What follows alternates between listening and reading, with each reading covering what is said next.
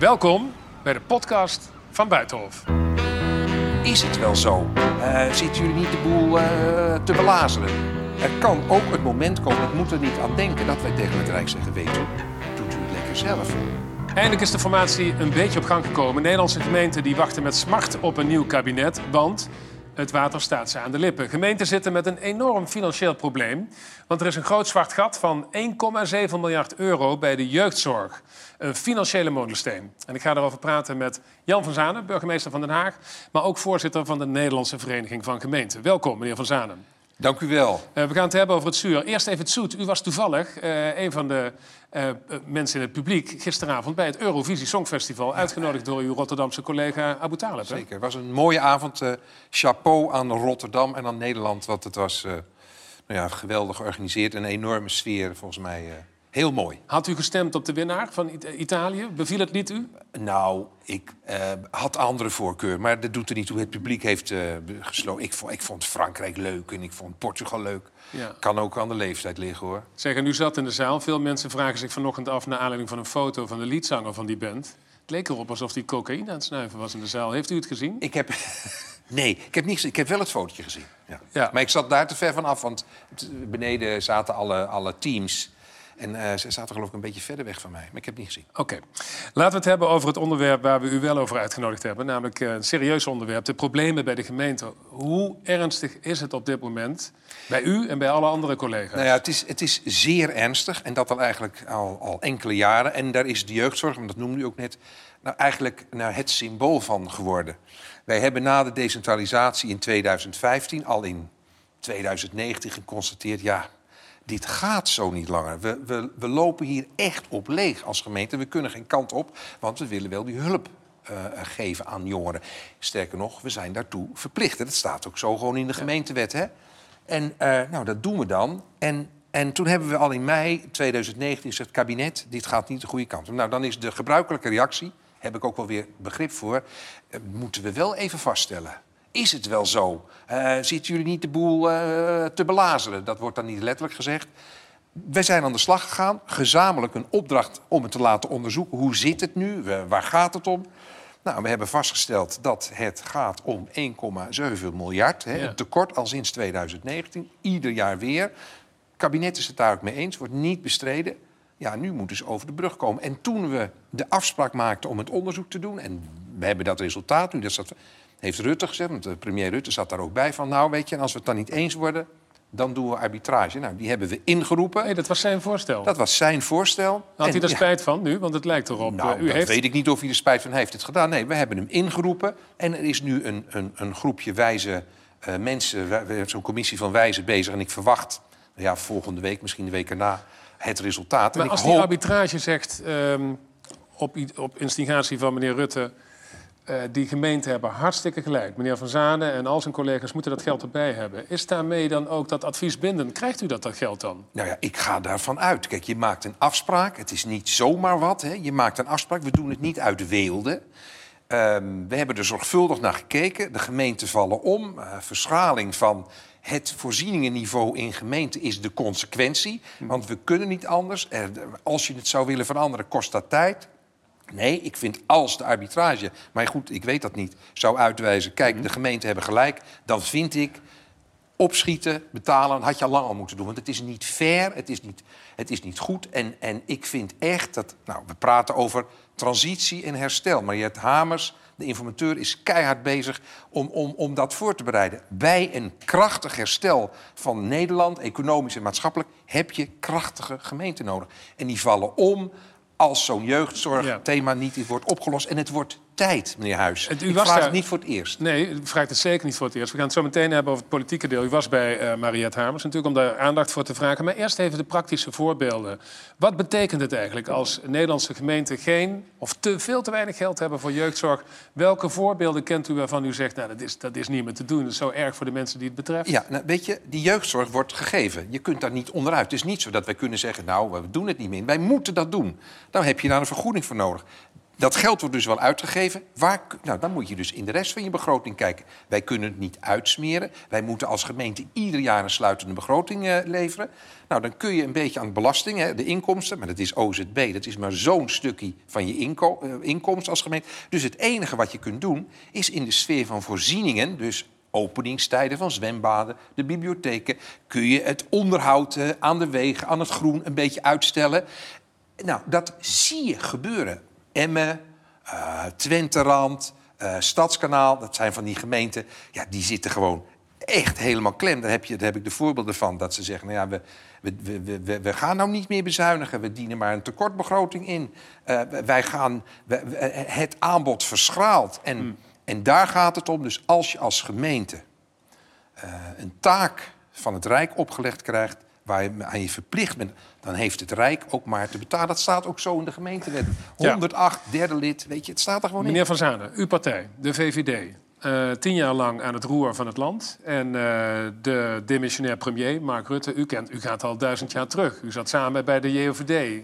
U komt elkaar, neem ik aan, in uw nieuwe functie in Den Haag ook tegen als burgemeester. Toch? Zeker, maar ik kwam hem even goed wel tegen. Maar, dus maar daarom. Dus, het is echt vreedzaam. Ook Rutte hoort er ook bij. Ik spreek ook Rutte hier Wat zegt u tegen? Wat ik nu tegen u zeg. Kom op, we hebben het nu aangetoond. Uh, nu moet je leveren. Ik weet natuurlijk niet wat de arbitrage oplevert. Maar ik vind echt, ook als liberaal... Hè, wij zijn toch opgevoed door professor Oud, de, de burgemeester van Rotterdam. Ja. Die zei, autonomie van gemeenten, ontzettend belangrijk. En je hebt autonome gemeenten. Ik ben nu zes jaar voorzitter van de VVD. Als ik u even mag onderbreken. Ja, Rutte heeft natuurlijk, het kabinet heeft er 500 miljoen bij gegeven, dacht ik, hè? aan de gemeente. Nee, maar ze hebben, nee, ze hebben nu voor, voor 21 hebben ze 613 miljoen erbij gegeven. Dat is voor de acute nood voor één jaar niet genoeg, hè, want het is eigenlijk 1,7 miljard. Nou, ze hadden al 300 miljoen. Dat is, ze hebben dus 900 miljoen gegeven. Dat is een hoop geld, dat snap ik ook wel. Maar het lost het probleem niet op. En de gemeenten hebben nog wel meer problemen. En bovendien vaststaat dat we staan natuurlijk aan het begin van een nieuwe periode. We komen uit een crisis. Gemeenten zullen een partner moeten zijn en willen zijn. Dat geldt voor de provincie en de waterschap ook. Met het Rijk. Dat willen we ook graag. We barsten van de ambities rond woningbouw, klimaat.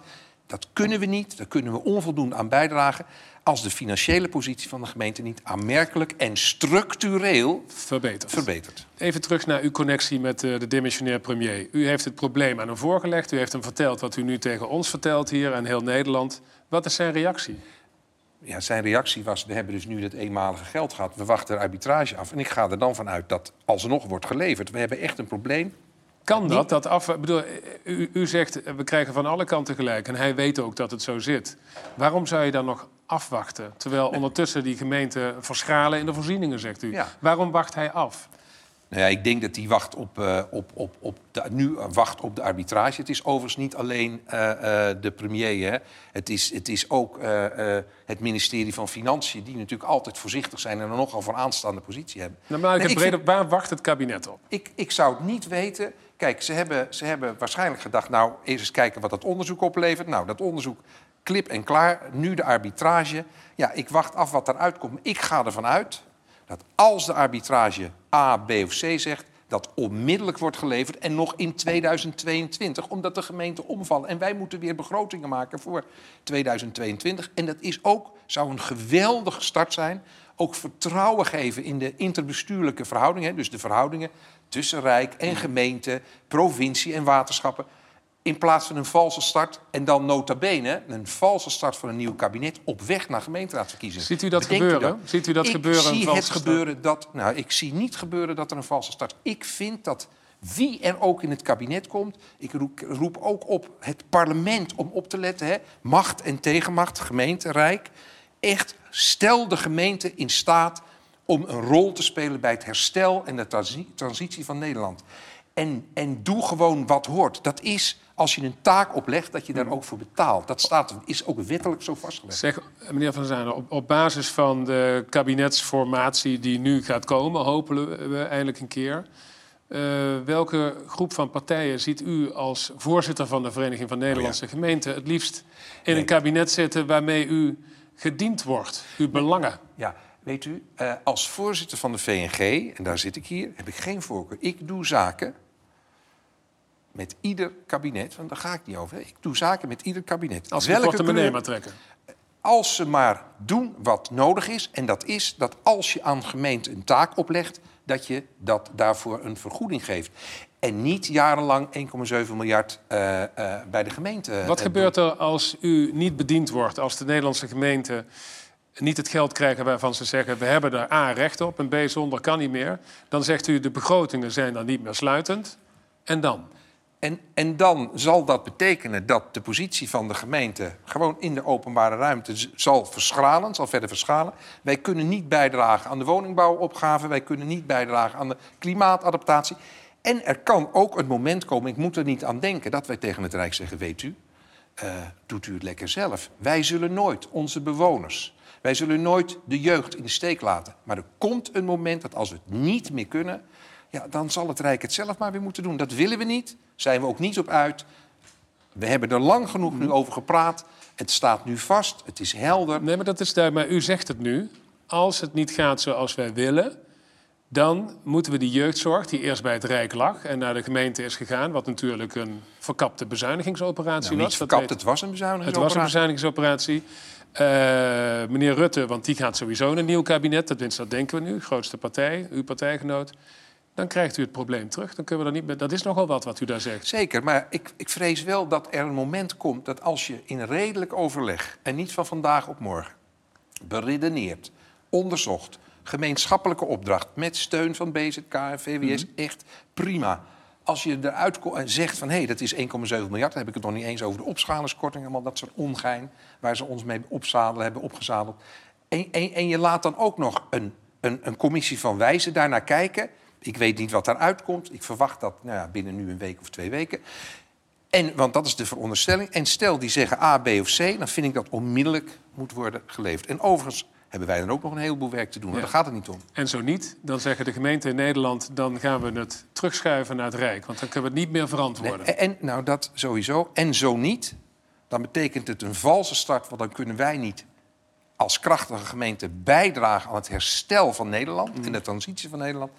En uh, komt er een moment dat we zullen zeggen... ja, dan doen we maar een paar taken niet... want we kunnen het gewoon niet meer financieren. Klip en klaar. Zoals altijd. Jan van Zanen, dank u wel voor uw komst naar Buitenhof vandaag. Graag gedaan.